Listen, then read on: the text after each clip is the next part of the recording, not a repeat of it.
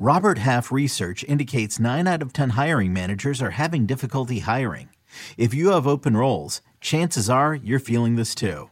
That's why you need Robert Half. Our specialized recruiting professionals engage with our proprietary AI to connect businesses of all sizes with highly skilled talent in finance and accounting, technology, marketing and creative, legal, and administrative and customer support. At Robert Half, we know talent. Visit RobertHalf.com today. Welcome to the Cover 3 Podcast with your hosts, Chip Patterson and Barton Simmons. It's your call for the best college football coverage. From National Signing Day to the National Championship and everything in between, CBS Sports presents the Cover 3 Podcast. And welcome back to the Cover 3 podcast here on CBS Sports. Week 5 almost in the books. Pac 12 after dark likely to keep us up until 4 a.m., but we are here. Tom Fornelli, Barton Simmons, I'm Chip Patterson. Uh, week 5 instant reaction show. Thank you so much to those of you who uh, went and gave us a five star review, gave us a rating, some kind words. Some people just came out just to just to say something nice about us, and we appreciate that. Um, UCF fans don't love us as much. That's okay because I ride for the UConn Huskies. Um, and so we will be getting later in the show to some of those questions. And if you want to do that in the future, that will always be a way to get your questions answered on the instant reaction show. So whether uh, you want to hear the origin story of the dentist or whether you want to find out who Tom wants to see as the next head coach in Champaign and many more questions, they will be answered later.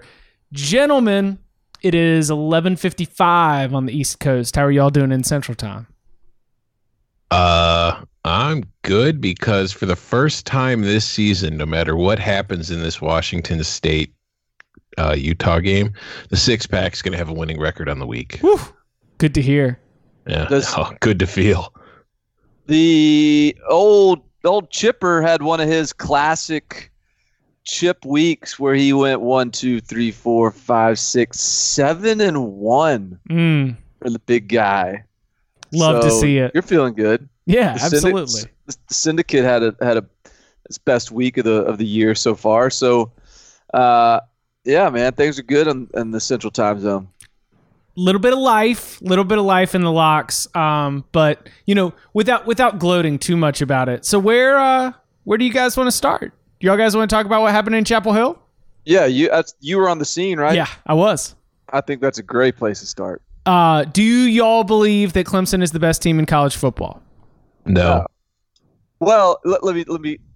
let me- I think there's two questions. Like the the question of who's going to win the national championship is different to me than who has shown themselves to be the best team in the country based on what we've seen and what we know. Mm-hmm. You know what I Mhm. mean? no, I I agree. I don't think I, I think you can still make a strong case that Clemson's going to win the national championship. But I think if you're making a case that Clemson should be ranked number one, then you're I don't know how you defend that because it's not like they're playing great teams and they haven't looked great yet. And there's another team that had a heck of a day today that's probably a better candidate, but there's probably a couple teams that are pretty good candidates. So no, I think I think that they're still every you know they're they're still Clemson, but today was and today was your classic Clemson letdown. I mean, they do it every year, so we shouldn't we shouldn't we shouldn't distress about it, but we should still also I think take it into account as when we compare it to other teams. Yeah, that's the thing that's so interesting because for people like us who are asked to literally rank teams, rank 130 of them every single week and and talk about who we think is better on CBS Sports HQ and, and here on the podcast and everywhere else on radio hits across the country. Uh, you know, this is the kind of thing that we're we are going to pick them apart. And my big takeaway was like, oh, oh, they don't care they they really have embraced like the whole um just got to win by a point. That's all we got to do. You know, I don't want to hear feels like a loss. We're going to learn lessons today. We just got to win by one point. Like they do not care about looking like the best team in the country because through what they've done uh, over the last several years, there is like the belief from Dabo Swinney on down. All we got to do is go win the ACC championship. And if we go win the ACC championship, we we should have a shot at the national championship. And I don't know if that's totally true this year. I don't know if Clemson can afford to have the loss to Syracuse or have the loss to Pittsburgh because of the way the rest of the ACC is. But they didn't. They didn't seem to care. Trevor Lawrence was totally fine. He said, "Yeah, you know, he was 18 for 30, had some overthrows, had a bad performance, only 205 yards passing, but he was he was fine. He's like, we'll learn a lot. This will be cool, and they're just happy to go and get into the off week, and that's like a disconnect that we have from what we expect of them and even what they expect of themselves. Well, so I want to get into the micro and, and talk about the game and all the games, but uh, from a macro standpoint, though, I think this that's what makes this year so fun. Is is usually it's it's a Clemson Alabama march to you know championship game, or it's whoever it is, like Florida State, Oregon, or you know there's there's like two teams.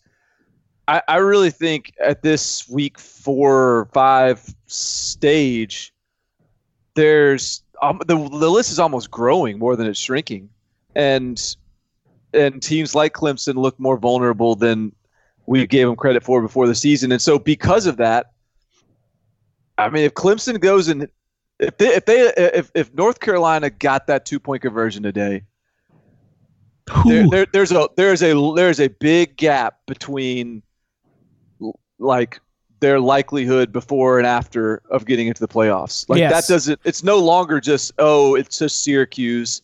As long as they win this the the ACC, it's still Clemson. It's like no, no, no. like now all of a sudden you got to look better than Ohio State, LSU, Alabama, Georgia, Oklahoma, maybe Wisconsin, maybe Penn State. Like th- there's all these options. So I think that that tightens things up for these teams. Yeah, and I mean, I've been saying for weeks, ever since we saw, you know, Florida State blow the lead against Boise in week one, and we've realized how pedestrian Syracuse is, their biggest opponent this year is going to be boredom. And they're bored. And it's clear. And the, to me, I think what sticks out to me is we saw them last year and the year before. They've had these kind of games where they just kind of, you know, go through the motions.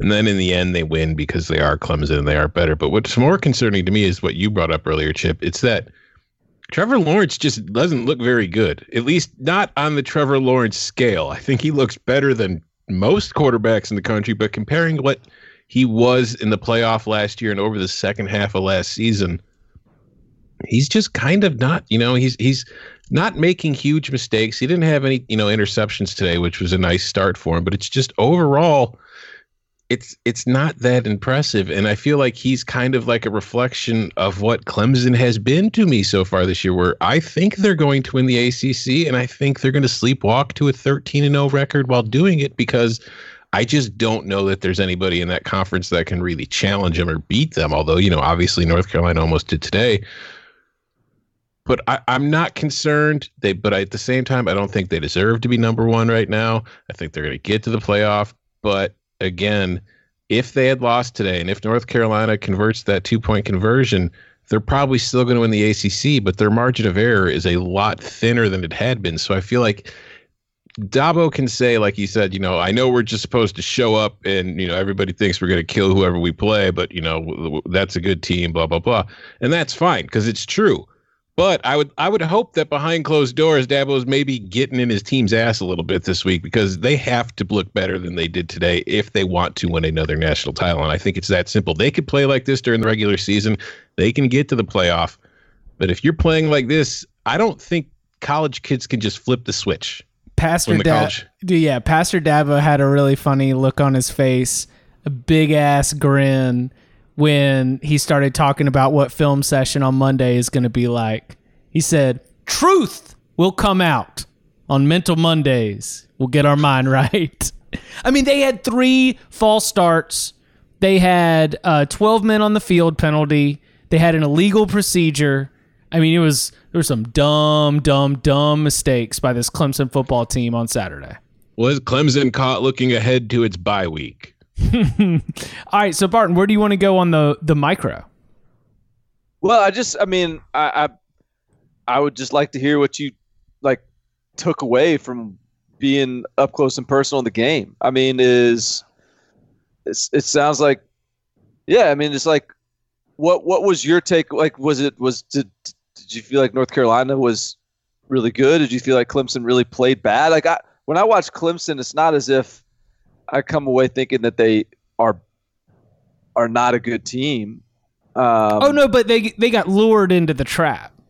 Um, so what was what was your what was your what were your takeaways from, So- the, from the actual game? North Carolina knew that Clemson was a more talented team and a deeper team, and so North Carolina wanted to lure Clemson uh, into a game that was going to involve, you know, long drives. Like they they ran no huddle, but they took their time. I mean, do you know how long that last drive was? North Like Carolina eight days. eight and a half minutes. They spent more than half of the fourth quarter. There were two scoreless quarters for Clemson. A lot of field position, a lot of punting. Uh, North Carolina lured Clemson into a Big Ten game because Clemson was deeper and more talented. And because Clemson kept making mistakes, it couldn't put together those eight, nine, 10 play drives that North Carolina was kind of challenging them to. I mean, I thought it was brilliant uh, coaching by Mack Brown, Phil Longo, Jay Bateman, like the North Carolina staff, they cooked it up. Like North Carolina outcoached them, and a banged up defense, you know, kind of outplayed Clemson a little bit too. So the the inside part was that you know the the putting two high safeties back, just basically we are gonna not have anyone in there for Trevor Lawrence running, which is why he took off scrambling a bunch and then ended up doing quarterback runs. But we are just not gonna let you light us up with your better receivers. And Tee Higgins had a couple of huge plays, but I mean, look at the box score outside of Tee Higgins. Amari Rodgers never really got going.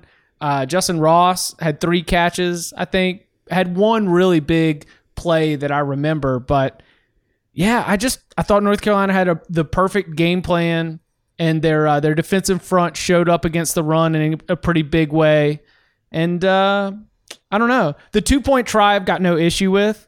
They were North Carolina prior to that play was three for three on two point tries on the season. Two of those three conversions were speed options with Sam Howell.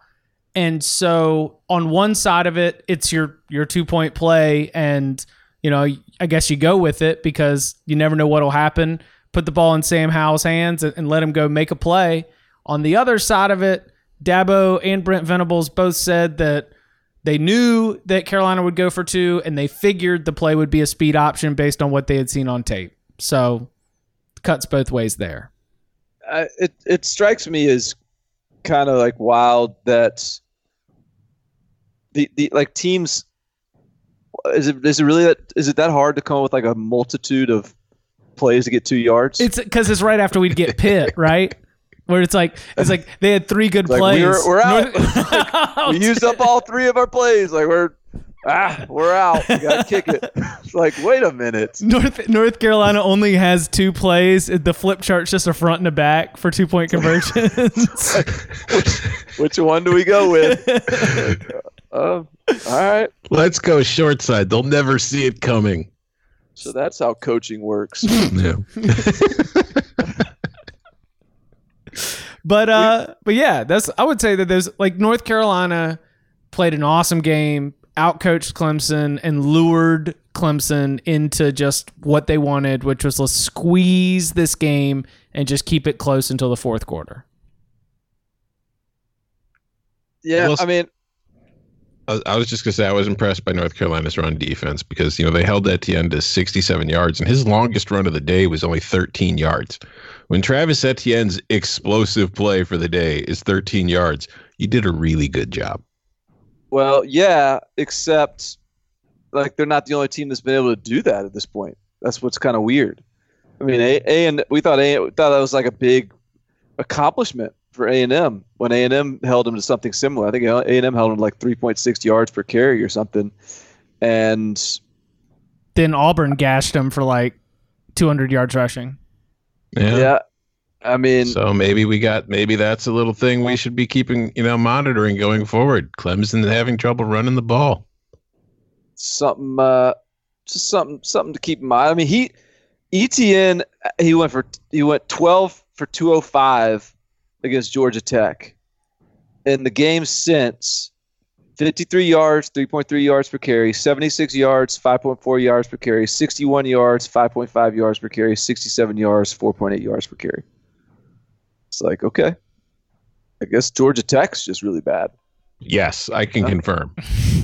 So I, I don't know. Well, I, this is just ultimately going to be much ado about nothing. We're all going to like rub our hands together. That's not what it is. What Hand wringing. We ring our hands. hand hands. wringing. We're gonna Yes. wring our hands. Yes. Yeah, we're all gonna be wringing our hands, um, and Clemson's gonna go undefeated, just like they did in 2016 when everyone was saying that Deshaun Watson was trash, and then he throws for 400 against Alabama and wins the national championship.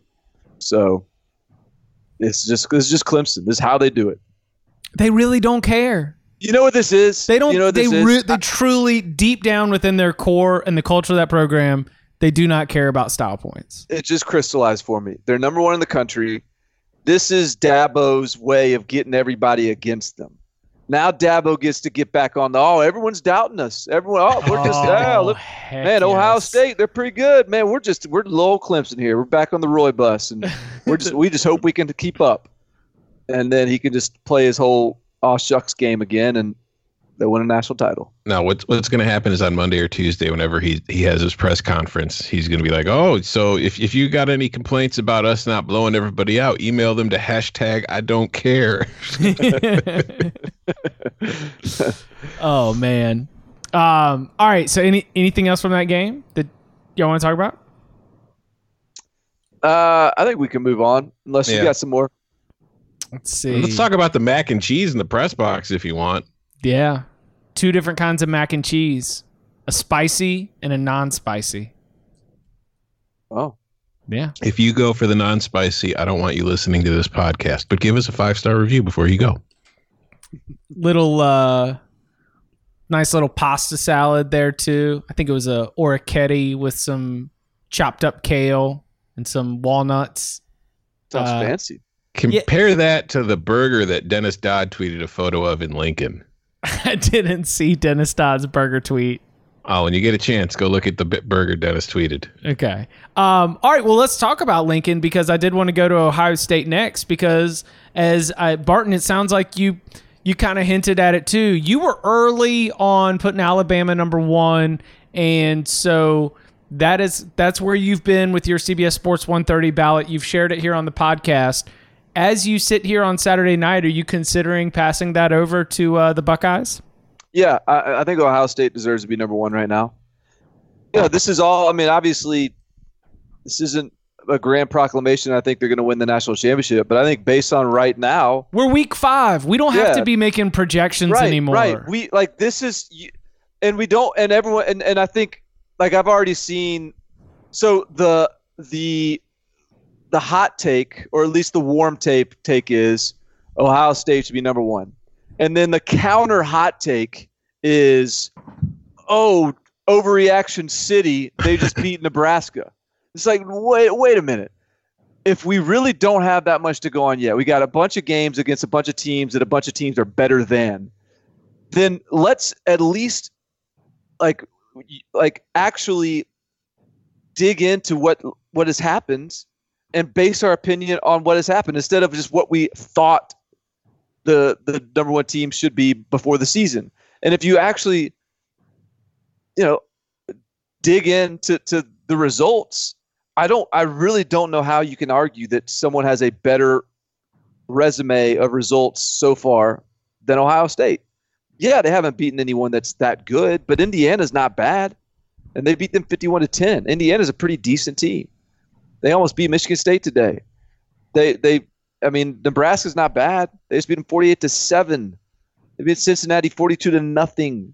Like they're they're not just beating people; they're totally dominating. They're they're taking their souls. Well, and, and here's the thing on the other side of that argument, because I, I was dealing with that tonight online because I tweeted during the game that Ohio State is far and away the best team in the Big Ten, and just so many people got offended because it's only Nebraska. But I mean, who has Alabama played? Right. But nobody would argue against Alabama being number one. So if you say Ohio State should be number one based on how it is absolutely dominated everybody it's played, just like Alabama has dominated everybody it's played. It's the same thing. They haven't played. They don't have. If you're doing a resume best win, you know, like contest, neither of these teams has the best win in the country, but they've probably been the two best teams because, for the love of God, Ohio State went on the road against a Power Five team and was winning 38 to nothing at halftime. Average teams don't do that. That's just it. They were absolutely dominant. It was ridiculous what they were able to do to Nebraska tonight. And and and the the teams that Alabama has played are very comparable to the teams mm. that Ohio State has played.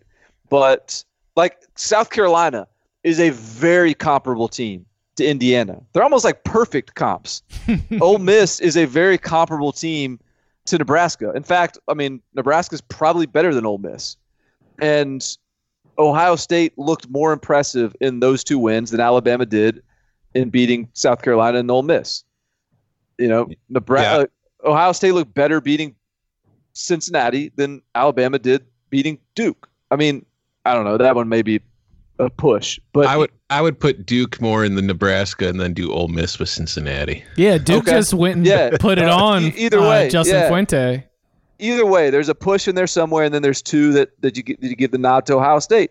And that doesn't mean Ohio State's better than them, but but it also doesn't mean that if I want to make Ohio State number one based on, in part, a Nebraska dominating win, it's not an overreaction. It's just evaluating what's in front of me, and I think more. I think more people like should take the approach that, especially early in the season, your list, your ranking should be very volatile there should be a lot of movement because what your initial ranking was based on nothing.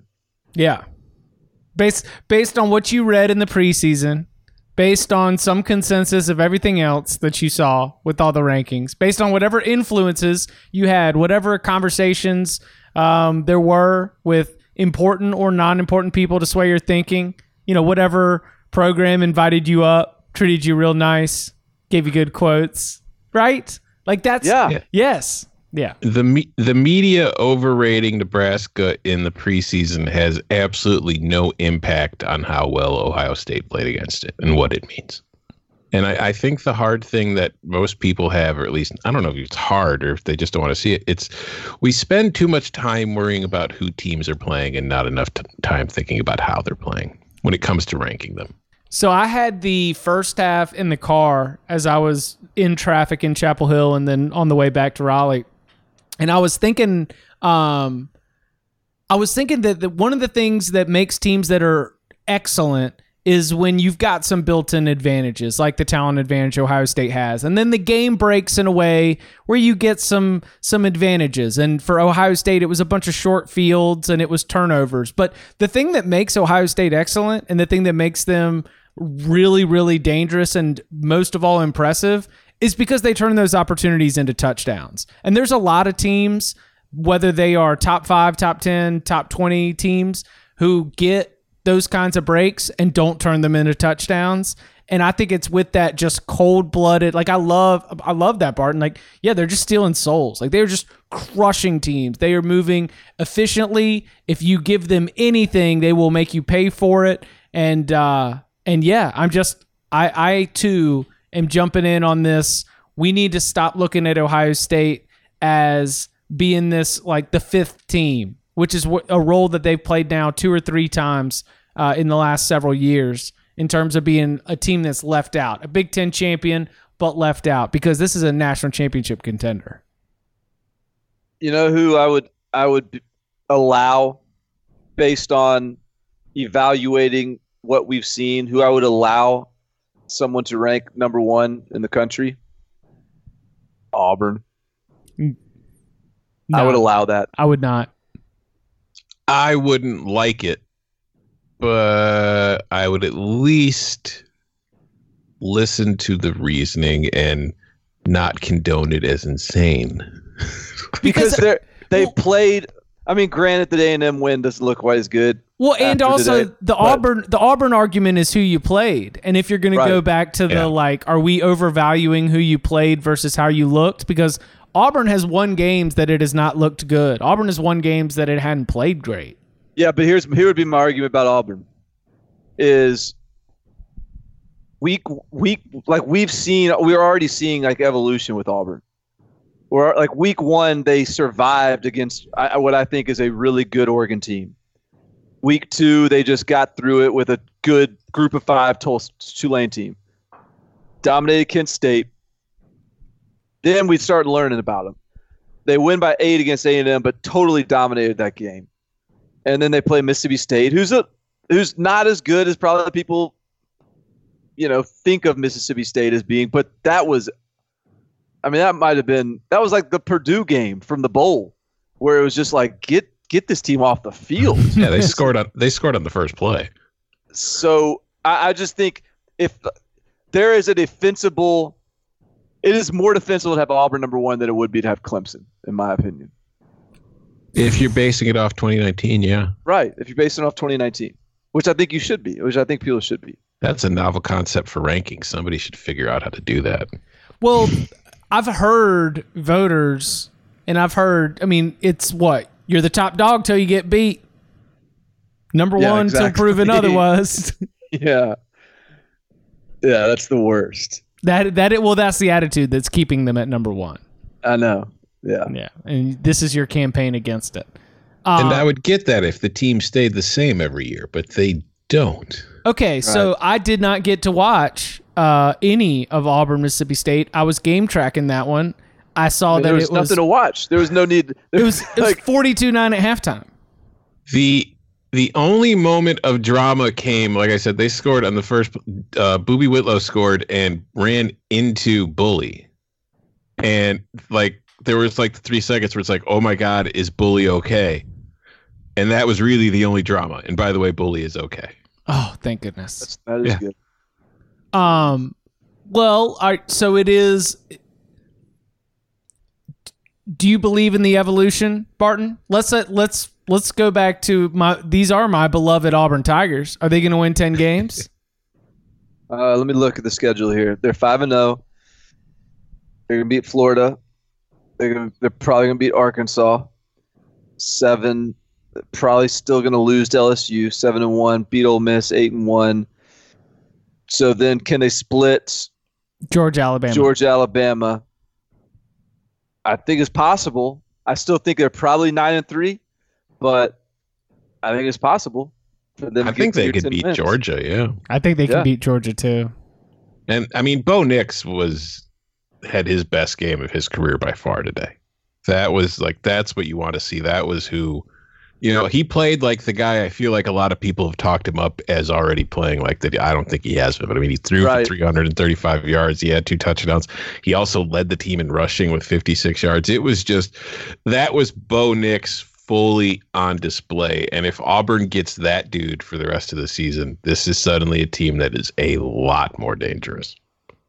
Yeah, agreed. Damn. Gonna be four teams from the SEC in the college football playoff. yeah. Just a little round robin. uh, don't be surprised when the AP poll comes out tomorrow. And uh, and I think the AP. Let's see. I think that it there's not much change up top. Clemson, Alabama, Georgia, Ohio State, and oh yeah, I think Ohio State could jump LSU. Wow, how how crazy of an idea is that? I know, insane. Uh, all right, so what about um, Michigan Rutgers? Do we just dismiss it altogether? I mean, I you can't dismiss it because it was important. We we talked about it this week. This was a game that Michigan had to dominate and Michigan did dominate. It won 52 to nothing. It had, you know, it held Rutgers to 152 yards. So the defense got its act together. Shea Patterson played his best game of the year by far, although he still had an interception. So it wasn't a perfect game, but this was the kind of dominating effort you needed to see from Michigan. It doesn't mean anything is fixed. It doesn't mean they're going to go win the Big Ten or beat Ohio State or any of that. But man, just based on how the season started with looking you know, pretty mediocre in their two wins, and then getting blown out by Wisconsin. They needed this game. They needed this just to get their confidence back heading forward. Yeah, that that was a good call on the locks there, Chip, because of course they're going to blow out Rutgers. Yeah, like like of course they are. I mean, they they have every reason to be motivated to try to blow out Rutgers. There is no reason that Rutgers should be able to keep pace with them, and yeah, they they blew them out. So nothing's nothing has changed. Literally nothing has changed. Yeah. it's like when Iowa and Iowa State play. You just you you know, can't can't take anything out of it. I know Yeah. exactly what's going to happen. It's going to be an under, and it's going to be decided on a punt. that's it. That's the way this works. Um, all right. So what about uh, Notre Dame over Virginia? Because hey, Barton, uh, did you know that Tom's a literary man? No. He he got very. He said uh, it was a Dickensian affair between Virginia and Notre Dame because it was a tale of two halves. it was. I just, I, I just thought he was a math guy. No, and a weather he, a weatherman, a math Weather man. math weather guy. Now he's now he's a, I don't- a, bib- a bibliophile. You ever heard of the term Renaissance man?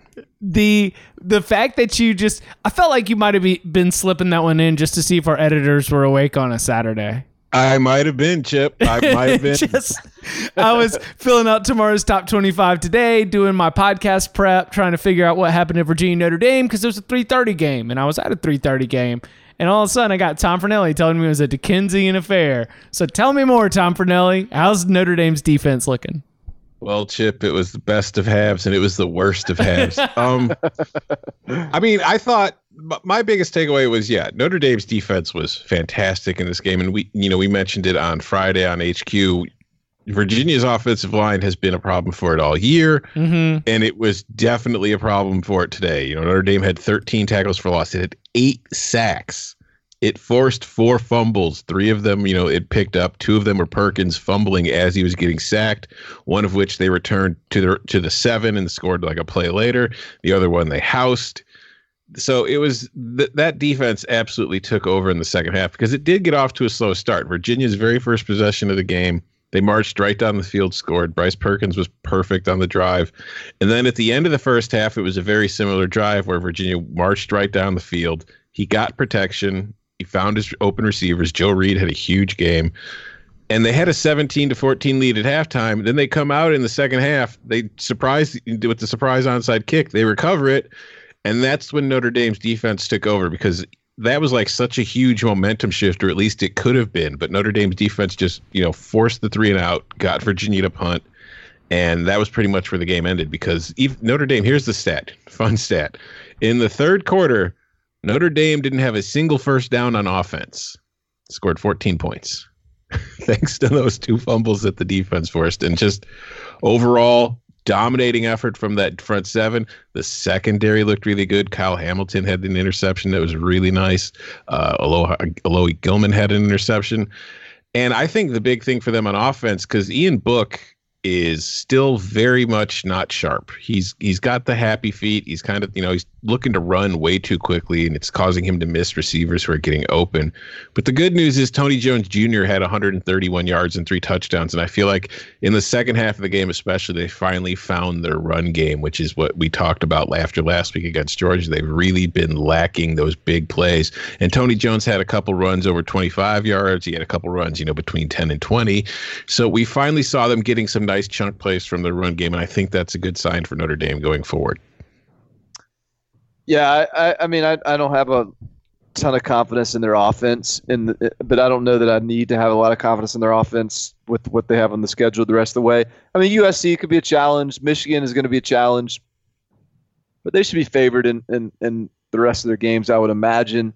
I'm just so impressed with their defense and and and like one of the things that's really struck me with that defense, shout out Clark Lea, their D coordinator, is the way they adjust and and like they always seem to get better as games go on. Um, I, I noticed that last year. You know, I, I guess you can make a case that Georgia made some adjustments in the second half and got some things going, but like Notre Dame countered. Um, they got better in in the Louisville game as the game went on. They, you know, Virginia moved the ball a little bit in the first half. By the time the second half rolled around, that defense had just fixed it, and uh, I just I'm just so impressed with uh, with the way they are able to get it done on that side of the ball. And I just think they need I don't know they need playmakers on offense. I think they need they need to get healthier at running back. As Tony Jones had a good game, but I still don't. I mean, I still think that you know they're they're probably better off if Jafar Armstrong is adding a little juice back there. Um, they need more than just Chase Claypool as a receiver. Just uh, it's just not. It's just the offense just doesn't give you confidence against the elite teams yet. Earlier in the day, we had uh, Wisconsin getting itself. I mean, it kind of felt like Wisconsin was. I saw a little bit of this game uh, before I left, and then a little bit more in the press box once I got there. It felt like Wisconsin was doing whatever it needed to do to just get that game over with. There wasn't a lot of urgency on the Badgers' part from what I saw, and that has to be the most disrespectful thing for Northwestern ever because that was like a spring game uh, performance from the Badgers. Yeah, Wisconsin got into a rock fight just for fun. Just just because it's what we like to do every now and then. Because it's like you know, like maybe like if you're a boxer and you're just dominating the guy in the first four rounds and you haven't been hit yet, maybe you know there's some boxers that like to get hit. So I think Wisconsin went out there today and said, "I want to get punched in the face at least once, just just to feel alive," because. I mean, they, this game was it's 24 to 15. It was ugly. They only had 243 yards of offense. Yet at no point did you ever feel like they were in any danger of losing the game. They no, had two because yeah, because you have to be facing a offense Yeah. that is capable of moving the football. In order to and they were not. Oh God, they're bad on offense. It's just whew. Yeah. That game, if you were betting on it, which I was, uh, bad bet for sure. But it, it basically, from a gambling angle, it hinged on like four punts. Like one of there was a a penalty. No, Wisconsin drove it down Northwestern's throat, scored, stopped Northwestern on their on their first possession, was about to get the ball inside Northwestern territory, probably would have gone up 14 point nothing, game over. You know what else do we have to play for? Instead, there was like a like a random face mask on the punt recover punt return team. Northwestern goes down and like sc- like has a 70 yard run and then scores. And then there the, there was a muffed punt where Northwest Wisconsin was about to cover up 24 to 3 and then a guy muffs a punt. There was another like block in the back that sparked a Wisconsin run. It was just is is in classic Northwestern Wisconsin fashion, like the most consequential plays of the day were were not just special teams plays, but penalties and mistakes on special teams. I mean, th- this game was what I expected Michigan State Northwestern to be last week, and last week was what I expected Wisconsin Northwestern to be today. Yeah, Mm. that sounds about right. Coming up on the other side, more of our week five instant reactions and your questions with our answers next. All right, guys, before we get into the uh, five star review questions, what else is uh, burning on the notebook? Alabama's Uh, still good. Alabama, yeah, yeah. DeVonta Smith was actually my favorite of their receivers coming out of high school, and he finally uh, he finally has his moment in the sun. Whoa, whoa, whoa, whoa, whoa. You're saying the man that caught the national championship winning touchdown hasn't had a moment in the sun yet? He's at a moment. He's at a moment. Yeah. That's fair. That's that's fair. He's had plenty of moments. Uh, let's see the. Oh, you know what I want to talk about? What? Penn Penn State fifty nine, Maryland nothing. Yeah, it was it was mostly Penn State fans who were very upset with me for saying Ohio State's clearly the best team in the Big Ten. Now, all right, now, now, now, now. I think that's that's a good way to start. I don't think Penn State is on Ohio State's level, but I do think that that win shows a separation from Michigan and Michigan State. It does, but the the hypocrisy is the same people that were telling me that what Ohio State was doing didn't matter because Nebraska sucks were then telling me that Penn State beat Maryland 59 to nothing. Yeah. Okay. Uh, some hypocrisy in there for sure. Yeah. Uh, I, the thing about that game, like all all due all due due respect, all all respect intended to Maryland fans.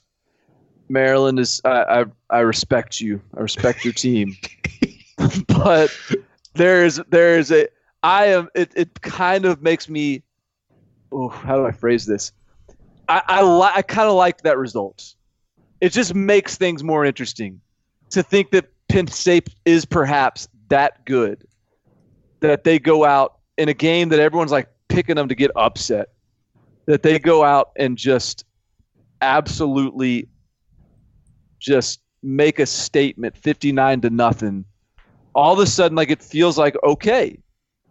I mean ohio state is the is is the big 10 but wait a minute maybe maybe penn state is a force to be reckoned with. And i just think that for a, a you know penn state goes and wins 24-23 or something then that's a little bit boring. But penn for penn state to win the way they did I think makes it for a more interesting rest of the season. The total shutout and just squeezing the life out of that team um, speaks highly of something that we've been talking about for Penn State for a while, which is that they've got a defense that has been slowly coming along, and there's been sort of moments where you've been like, man, they got a lot of good players. You know, they've got a lot. They've got a lot of stuff that they can pop sometimes, and I I think that is very very impressive considering. Uh, the way that we've seen Maryland, because Maryland is not going to win football games with its inconsistencies and its home run play kind of offense, but to not even allow a point uh, when you're going to their place on a Friday night, extremely impressive. Yeah, and I, I, I took the under in that game simply because I wasn't comfortable laying that touchdown because I hadn't seen Sean Clifford like on the road in that kind of game yet. He was very impressive, and that spread was like six and a half points, which in hindsight, quite disrespectful. It was yeah, because it opened at seven and got bet down to six and a half real fast after the open. Yeah. Uh, oh. It, it was a it was a popular like wise guy pick for to cover for Maryland to cover or, or an upset Penn State. Hey, sharps are wrong forty percent of the time. Yeah. Never forget, you've always got that four out of ten chance. uh, Uh, so what else? Uh, there was a few others. Uh, how about Iowa State Baylor? That that was an interesting one. Um, My Bears. yeah, you guys both lock agreement victory there. That was like a it was like two teams like armed with with like it was like a paper cut fight like to the death That just was- like just chipping away at each other That was a fourth quarter that got a lot sweatier than it was necessary.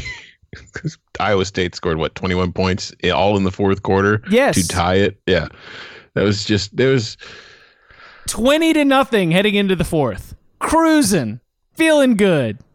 What happened there? Because score uh, game tracking, I just thought it was puckering up. Yeah, it's kind of that's. I mean, Baylor. I think, I think it was somewhat natural that Baylor thought we could probably just sit on our three touchdown lead in this final quarter, considering we've shut them out through three quarters. And well, it, you know, sometimes when you play that prevent defense, the only thing it prevents you from is you know keeping your lead. are you prepared to say that Baylor and or Iowa State can beat or scare Oklahoma and or No. Texas No, mm, maybe No. Texas, not Oklahoma. Yeah, Yeah. agree. yeah maybe, maybe it was might have been a year premature on my 10 and 2 Iowa State call and I, I just think Iowa State was a very good matchup for Baylor too, because Iowa State's problem's been the run game, and Baylor's strength is running the ball. So, and to, that what's strange is that Baylor only ran for three point one yards per carry in this game. They just. So is Baylor good? I think Baylor is solid. Yeah. I think that's the best way to describe them. They're they are definitely in contention. I think they're that if Oklahoma's its own tier I think they're the top of the third tier. Like they're going to be fighting with Oklahoma States of the world for that, you know, third, fourth place in the conference. Mm. Mostly because of the defense. Yeah. Yeah. Okay. I mean, they Iowa State. It's been a problem for them all year. They haven't been able to run the ball at all. But they they didn't run the ball for worth nothing. They only had 2.3 yards of carry in this game. They could not move the ball. That was really their big problem. And then they finally got things going through the air. Maybe the wind had finally died down. Maybe that's what it all came down to. Windy day in Waco. What did it end Mhm. up being? Uh, it was too warm for a wonder, but it was in the it was in the teens. Okay. Okay. Matt Rhule. There you go. Finally getting it going. Um. Well, USC, Wa- USC Yeah. Washington, that's where I was about to go. Yeah. Oh yeah. top 25 matchup. Matt Fink did not find the Washington secondary as comforting and welcoming as he found Utah's last week. Yeah, I think I think uh, they need to they need to get Kedon Slovis back. Yeah. Uh, it was it was a feel good story, and I'm happy for Matt Fink, but um, that's not that's not the long term answer there. And, and I think we saw a further establishing of Washington as. I mean, this is fun. This is a fun team to watch after the Jake Browning years, and it's not like they're putting up. You know, they're not doing Ohio State stuff or anything. See, but I just, I was I was just about to say oh. I was about to say today reminded me of like a Jake Browning team though. Because of the way they were running the ball. Yeah, like Jacob Eason didn't really have a very good game, and it just felt like the Washington team we've seen the last few years, where their defense was doing everything they needed it to to win the game, and the offense just got a little too conservative. I don't, I don't, I don't think it was really Eason as much in the players. I think it was just, I felt like Washington was kind of just going, you know, driving the speed limit, and I feel like it could have, you know, accelerated a bit and maybe made this game a lot more of a blowout than it was because I mean it was it was a 14 point game, but it it was never one of those situations where you thought USC was going to win the game. Yeah, the only thing in doubt was the cover. Mm-hmm. had to sweat that a little bit, but um, yeah, I mean, I agree. It's just you just feel, but I, I think that's the that's kind of the point. It's like you just feel like they're so much more capable. Mm-hmm. Like w- if they have to turn it on, you feel like they're capable of doing that, or I do, anyways. I, I just think this this Washington team is really interesting to me, especially like imagine if this Washington team was undefeated, because they're better than Cal. I mean, they, they lost the counts, but they're better than Cal. That was a weird game, a weird night, a lot, lot of extenuating circumstances. You know, if this Washington team was undefeated, then that, that would be an interesting national conversation with where they fit into the uh, to the landscape of things. But wouldn't the wouldn't the response to the conversation be that same thing, which is I feel like Washington should be better. Wouldn't it be even more critical if they were undefeated? Yeah, maybe. And I think in a way, in a weird way, I guess what you're saying is that loss helps them fly under the radar a little bit. Well, maybe. I mean, I I don't imagine that Chris Petersen or anybody within that Washington program is very like too concerned about perception. I mean, they would be way more. Chris Petersen would be way more media friendly if he was trying to like woo the public perception to to come and check out his Washington team. And I just think that I think they are exactly the way that uh, y'all are describing that they performed in the USC game, which is just very you know there this is what we do and we're going to do just enough to get what we need done and then we're going to move on to our next thing you know they jump out to a 14 nothing lead and we're just going to protect this lead and and finish the game and, and move on to the next thing like it is uh it is it is perfectly efficient in a in a in a beautifully dull way Beautifully dull. It's a good way to describe Washington. see It's- Um. All right. You want to get to? uh Oh, come on, Washington State. I'm not feeling good. Not feeling good either.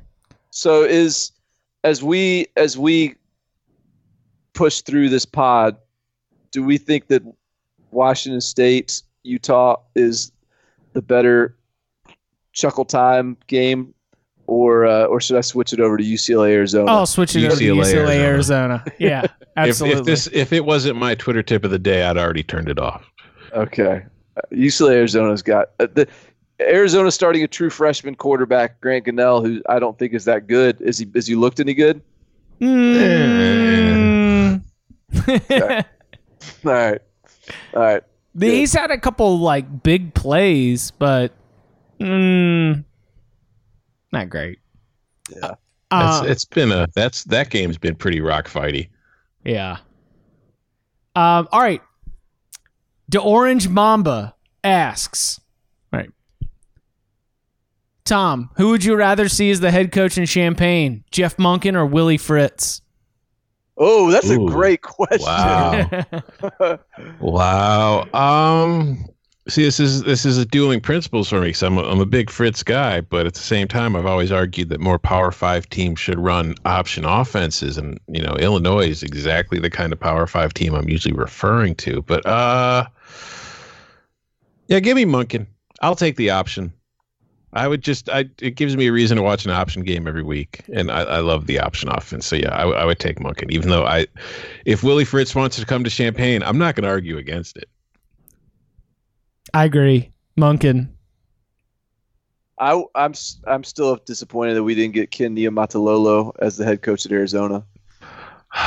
Khalil Tate, what are you doing? Khalil Tate. Damn you, Khalil Tate. Missed your chance, man. Khalil, you could have just transferred to Illinois by now. Uh, Barton. Austin Blunt wants to know the origin story of the dentist. You can you, you can make it up or just uh, actu- would- actually spill the beans. I It would was the best of times. It was the worst of times. I would never make make up a, a lie about the dentist. The, the the the dentist story is real simple. My dentist is a is a uh, degenerate gambler, and, and my dentist happens to, to, to be pretty good at it. And you know he uh, he he got in on the action. He won a few games he got hot last year. He went eight one and one, seven one and one, something like that. And so he's he's become a permanent fixture on the pod. Started out a little slow this week, but got back on track today with the hitting on the over of Ole Miss game.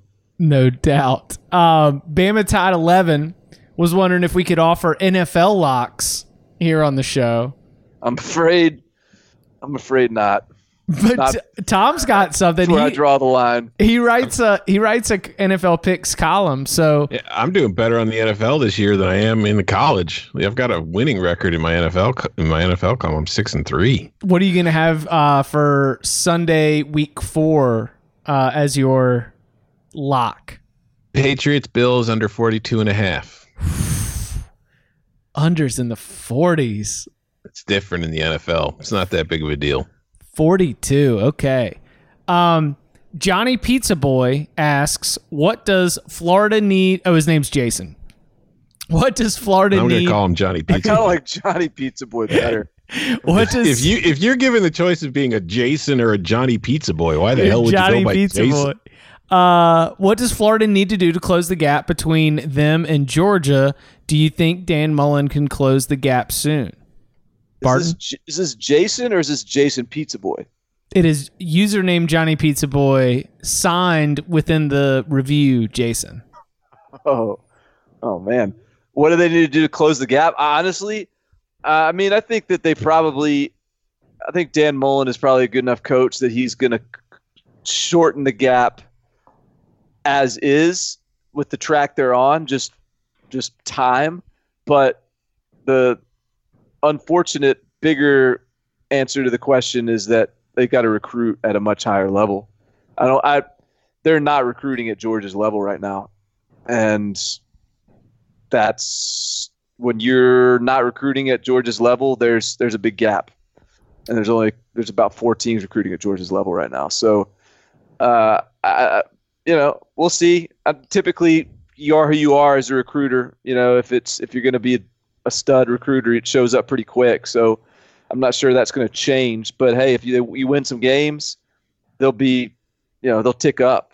But uh, I think ultimately it's a recruiting deal. Yeah, I'm gonna say it's at the line of scrimmage. Big time difference at the line of scrimmage with these two teams. Some big beefy boys in Athens. Big beefy boys in Athens. So the gap, the gap is with heights and weights and uh, star talent in the line of scrimmage. You need to close it. All right. Musician 026 asks, would an Alabama win seal the Heisman for Joe Burrow? What would it take for him to take attention away from Jalen Hurts and Tua? I mean, did you see what Jalen Hurts did today? Didn't he have? Yes. A, uh, no, I did not see it.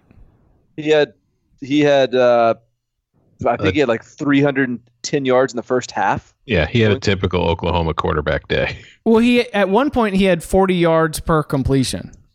He had 415 yards passing yeah. and 70 yards rushing.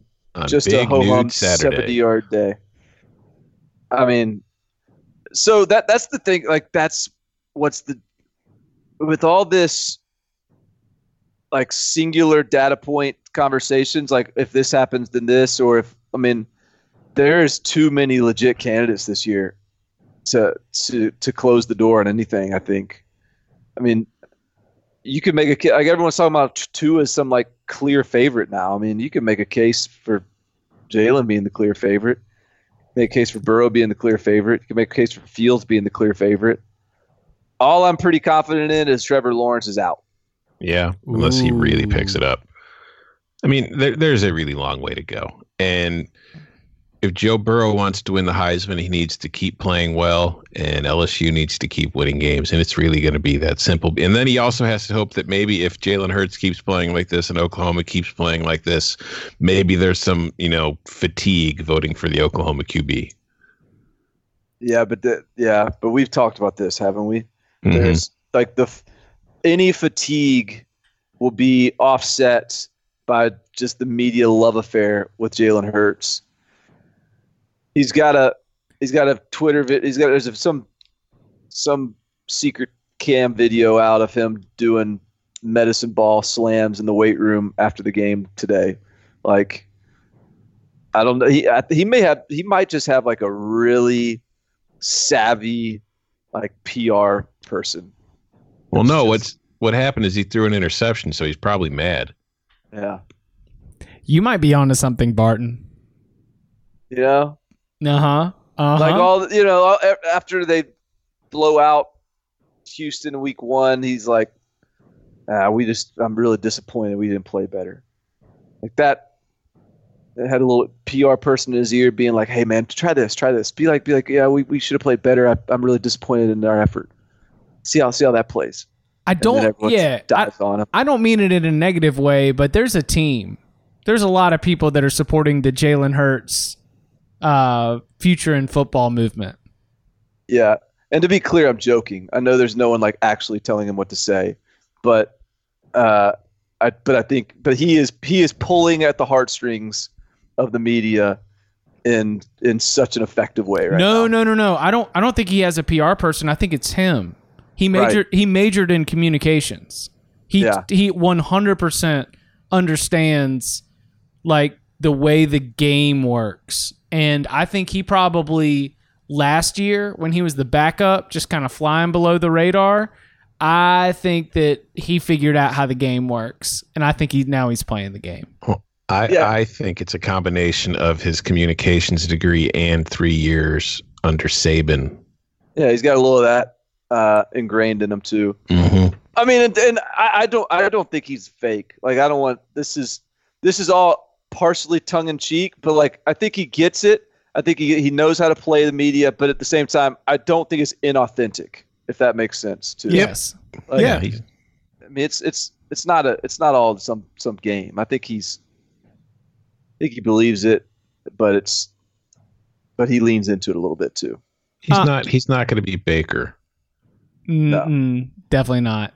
Uh, Se Wi- Se Wilson thirty four says my parents are Kentucky fans and I went to South Carolina. At what point should we name this game the mediocre bowl of the SEC East? Wilson, I think it already is, my man. Yeah, So in that Kentucky game, the, the, that was a bizarre game, and I didn't watch a lot of it, but I watched I some of it. Okay, so maybe you can fill in the blanks here, Tom. Like it's it was in like the fourth quarter, early in the fourth, and Kentucky was down seventeen to nothing, and the body language on the sideline, on the field, it was as if it, it, it they might as well have been down forty nine to nothing. Yeah, it, it felt like that the way their offense was playing. I mean, they they they they they didn't do anything all day. Like they got that touchdown late to avoid at least being shut out, but Sawyer Smith was just bad. he must be still banged up or something. He was 11 for 32 for 90 yards. It looked weird when he was throwing it. hmm Yeah, it was that offense didn't do a damn thing all day, and I mean it was only a 17 point deficit, and they had the body language they were down 40 because they might as well have been down 40. I like Will Muschamp's glasses though. Yeah, he did look good in Yeah. them. Very pro- professorial. Huh. Moving on, moving on up. Um, yeah, that was, you know, good for them to get the monkey off the back, the old Kentucky monkey off their back. The Kentucky. Three straight, right? No, it was five straight Five straight losses prior to tonight. at, at least. I can't. I- It's at least five straight losses to to, uh, to Kentucky. Goodness. That is not something you want to say about your football program. No, not at all. Uh, three Packinator asks, Bo Nix reminds me a lot of Nick Fitzgerald. Way too much hype. Thoughts? Um, Was there a lot of hype about Nick Fitzgerald? there was, there was, there was a minute where Nick Fitzgerald was getting like first round hype. It was Oh, I remember that. Yes. Yeah. Okay. Woo. yeah it didn't it died down pretty pretty rapidly um but he had a good hot minute of like this guy's got it all he's tall he's got a strong arm Dan Mullen likes him. dan mullen rec- picked him over he he out recruited chattanooga for him that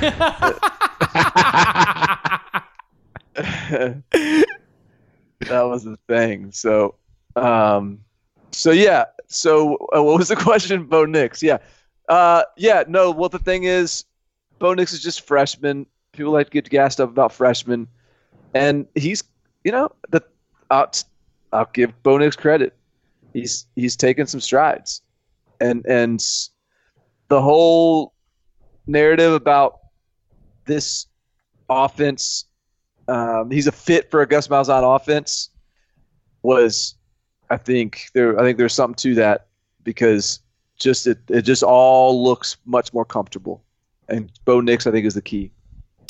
I'm I'm betting this question was asked before tonight's game. I, I- am too. I'm gonna say that they were they're different categories because Bo Nix was a blue chipper through and through, like just I don't know, elite eleven guy, just different different stratosphere. So No, but I, I I think it's I mean Bo Nix like people were on it people were on his people were on uh on him uh, pretty. I I don't know what I'm allowed to say. Pe- People, pe- People people, were people were jumping on the train. People were jumping on the Bo Nix train, uh, with based on I think a little bit on like that Oregon throw, more so than like the actual body of work. And I think now, after today, the body of work starting to starting to match the, you know, the game one hype. uh, mainly for Barton. Can Neal Brown pull in classes ranked 20 to 30 regularly at West Virginia? Uh, yeah, yeah, probably. I think. I mean, it's hard to really know what West Virginia's recruiting ceiling is. Um, but I, I mean, I think. I mean, he he uh, Neal Brown recruited well at, at Troy for that program. Um, I just don't know. You know, you got to find a, a, kind of a pipeline somewhere. Uh, Dana Holgorsen found a pipeline in in Florida, and they did they they had some good runs there. Uh, they got to, I think, you know, it'd be good to continue that. I mean, the answer to that question, I think, is yes. Kenny, yes. Willie, uh, I don't know. Hard to say. Yeah, I, I don't have a good feel on that, but I don't think West Virginia traditionally is going to have 20 to 30 classes. So if he does, means you hired the right guy. Um, let's see, Iowa State from Andrew. Th- that was from Ted G in Virginia, who is very very passionate about West Virginia. Good luck with that. Um, Ander 13. What do you think of Iowa State? Are they a Big 12 contender? If not, what is your realistic expectation? We said what like top of tier 30. I would agree with that. Yeah, eight and four, seven and five, probably this year. Well, but here's the other thing to factor into this Big 12 stuff is it might just be Oklahoma and one big tier two. Well, one big tier two and then one small tier three. You know what I mean? Like they Yeah. They they just lost to a close game to Baylor.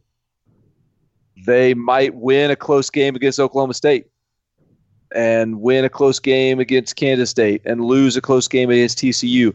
And everyone else in that tier might have a pretty similar record.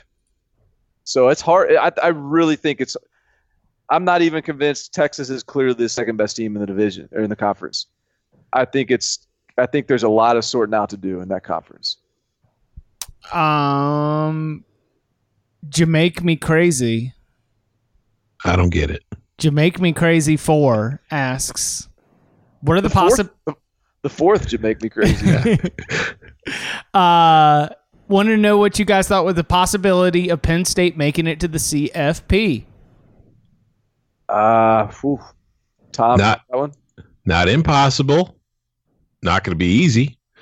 Uh, I think we, we kind of hit on it a little bit. You know, obviously the, the game against Maryland kind of gives you the inclination or the the ammo to think that hey, Steam's pretty good. It's it's probably for sure at this point the second best team at worst in the Big Ten East.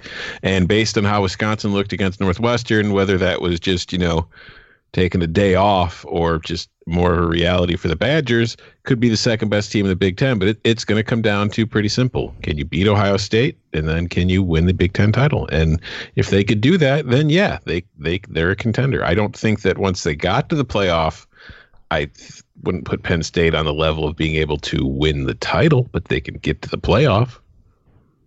related.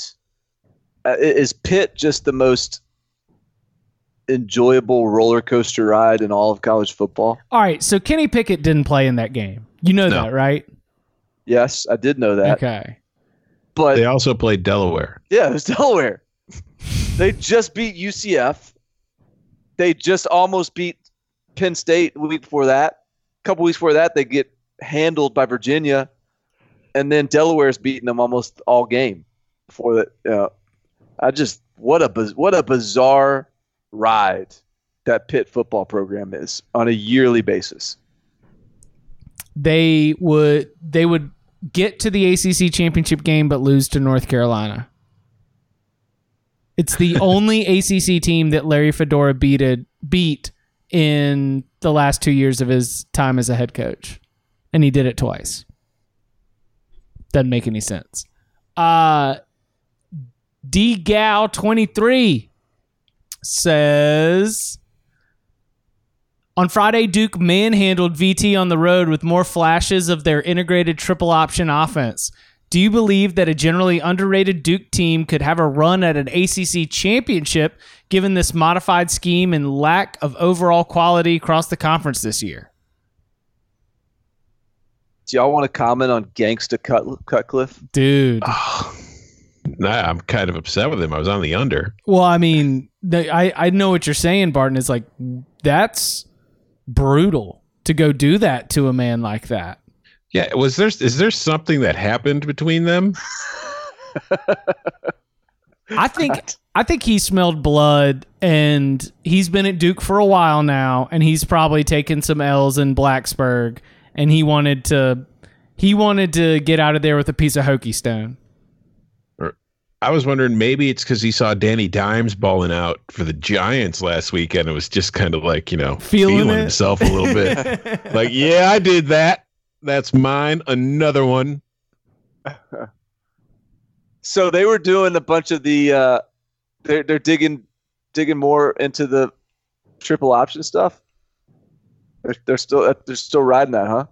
Yeah, I mean, I, I wouldn't call it a triple option. I think it's I think it's more. ar- I mean, it's it's just option football. yeah. Everyone's playing option football. Just like mi- just like Mister like single wing almost, it's like misdirection football. yeah. yeah.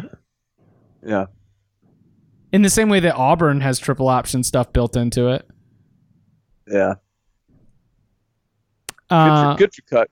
yeah, Keeping absolutely. it alive. Do I believe that they could make a run at the ACC championship? Mm, no, not this year. Ooh, it's gotten real, uh, real homerish. Uh, Mason Hawthorne asks, "Is North Carolina the best two and three team?" This was asked tonight. Timely. Yeah, sure. Yeah, we'll give it to him. I mean, you you lost to Clemson by one. I don't see any other two and three teams doing it. Um. Yeah. So North Carolina, I'm just thinking back, like North Carolina beat. Does this like? Are, can we start? Does this allow us to recalibrate South Carolina at all? At all? They just beat Kentucky bad. North Carolina, the team they beat, who we thought was only going to win three games. I'm sorry, the North Carolina team that beat them that we thought was only going three games now looks like they might be decent. Uh, who's the other team South Carolina lost to? Uh, Alabama and Missouri. And Missouri. Yeah. And Missouri might be pretty good, if not for that Wyoming loss. So uh, I'm not going to let South Carolina off the hook that easy. But yes, just- I'm North Carolina is the best two and three team. I'm just talking through it. North Carolina's not bad. no, I mean it's two and three, and I think its point differential af- after five games is negative three points.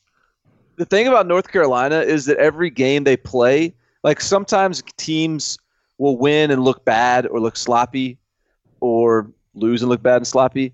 North Carolina has looked pretty well coached, pretty competent, pretty solid in every game I've watched them.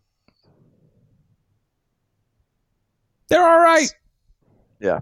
Yeah, they're all and then the. Coastal. Hey, look, look, Pitt won the Coastal last year, being pretty much the same exact team North Carolina is right now. Exactly. Uh, and finally, DC, spelled D E E S E E, asks, given that, uh, given that LSU is at number four and trending up, and given that USC continues to trend down, did USC make a huge mistake in not keeping Ed Orgeron as a head coach? Yes. I think no. I think that Coach O could not be the man that he is right now in California the way that he can be in Louisiana. Oh, yes, he could. Tom, you think that that, that USC should have hired Coach O? I thought they should have hired him at the time. Yes. Dude, he, what what does he do better than anything? He recruits. He's a personality. He'd be in LA, being able to recruit. He hires good coordinators around him. These are all things that USC hasn't done a whole lot of lately. He plays a tough style of football. His teams are not soft. Another thing that UC, USC has not done a whole lot of lately. I think that if they had kept Ed Orgeron, I don't know if they're number four or number five in the country competing for a national title, but they're damn sure a lot better than they've been. Okay, you know what? I I was actually firmly in the camp that they shouldn't have hired him, and in that short period of time, like you started to to sway me. Maybe you're right. I mean, I think at the time because we were still basing our opinion of O on what happened at Ole Miss, and rightfully so, because you know he was just an interim coach, and you can't really put too much into it. But I mean, if you think back, that team rallied around him. That was a team that looked kind of lifeless under Sark. Sark leaves, O comes in, and they just completely were revitalized. They had a coach that they finally thought cared about them, or at least cared about winning the game and put energy into them and they played fantastic for the rest of that season and i think that just if you look at what he's been able to do to lsu again he doesn't have the natural talent base i think in in southern california although it's not like california is destitute of talent but I, I just think that he'd be able to recruit. I think that he'd be able to get tough teams. I think they'd still be playing your typical, you know, USC style, though maybe they would have opened things up like we've seen him do at LSU. This is a guy that learned has clearly learned from his mistakes. And a lot of coaches don't do that. O has, and it's working for him. And I think it would have worked at USC. Well, all's well that ends well. Yeah, we got. Yeah, I don't think yeah. he minds now. Go at all. Tigers. Yeah. Go Yeah, Tigers. thank- Go Tigers. Thanks. no, I'm happy with the way it ended. I want. I like him at LSU. Oh, so do I. Yeah, he's thriving. Um, all right, gentlemen. Well, thank you, listeners, for all of your questions, and uh, and that this was fun. We'll uh, we'll continue to leave the inbox open, and uh, and if it if it continues to flow in, five stars reviews and the uh, the questions to go along with it. You know, maybe we'll tackle them midweek. Maybe maybe this is just a Saturday thing. We're just off and running. We love the response and we really appreciate it. So uh, head on over uh, to the podcast page, five star review, question along with it. We really, really appreciate the love. Anything else that uh, y'all want to get out? Uh, Dorian Thompson Robinson is out of the injury tent and he looks fine. mhm. Washington State, you let me down. Are we going to get a my backdoor cover? Beloved Bruins. Can we get a backdoor cover with the Cougs? We can, but I mean they're possible. they're down 18 with five and a half minutes left. So And our number is six. I've got them at six. Yes, Hey, we Oregon need two State. touchdowns. Oregon State covered. Uh, don't That- remind. That was I had that under so cashed. Well, that looked that looked like it was wasn't going to happen either. So just just just trust in in the wacky. I think Wazoo just turned it over. So there goes that. All right. That's Tom Fornelli. You can follow him on Twitter at Tom Fornelli. That's Barton Simmons. You can follow him on Twitter at Barton Simmons. Gentlemen, thank you very much. Thank you. Reserve.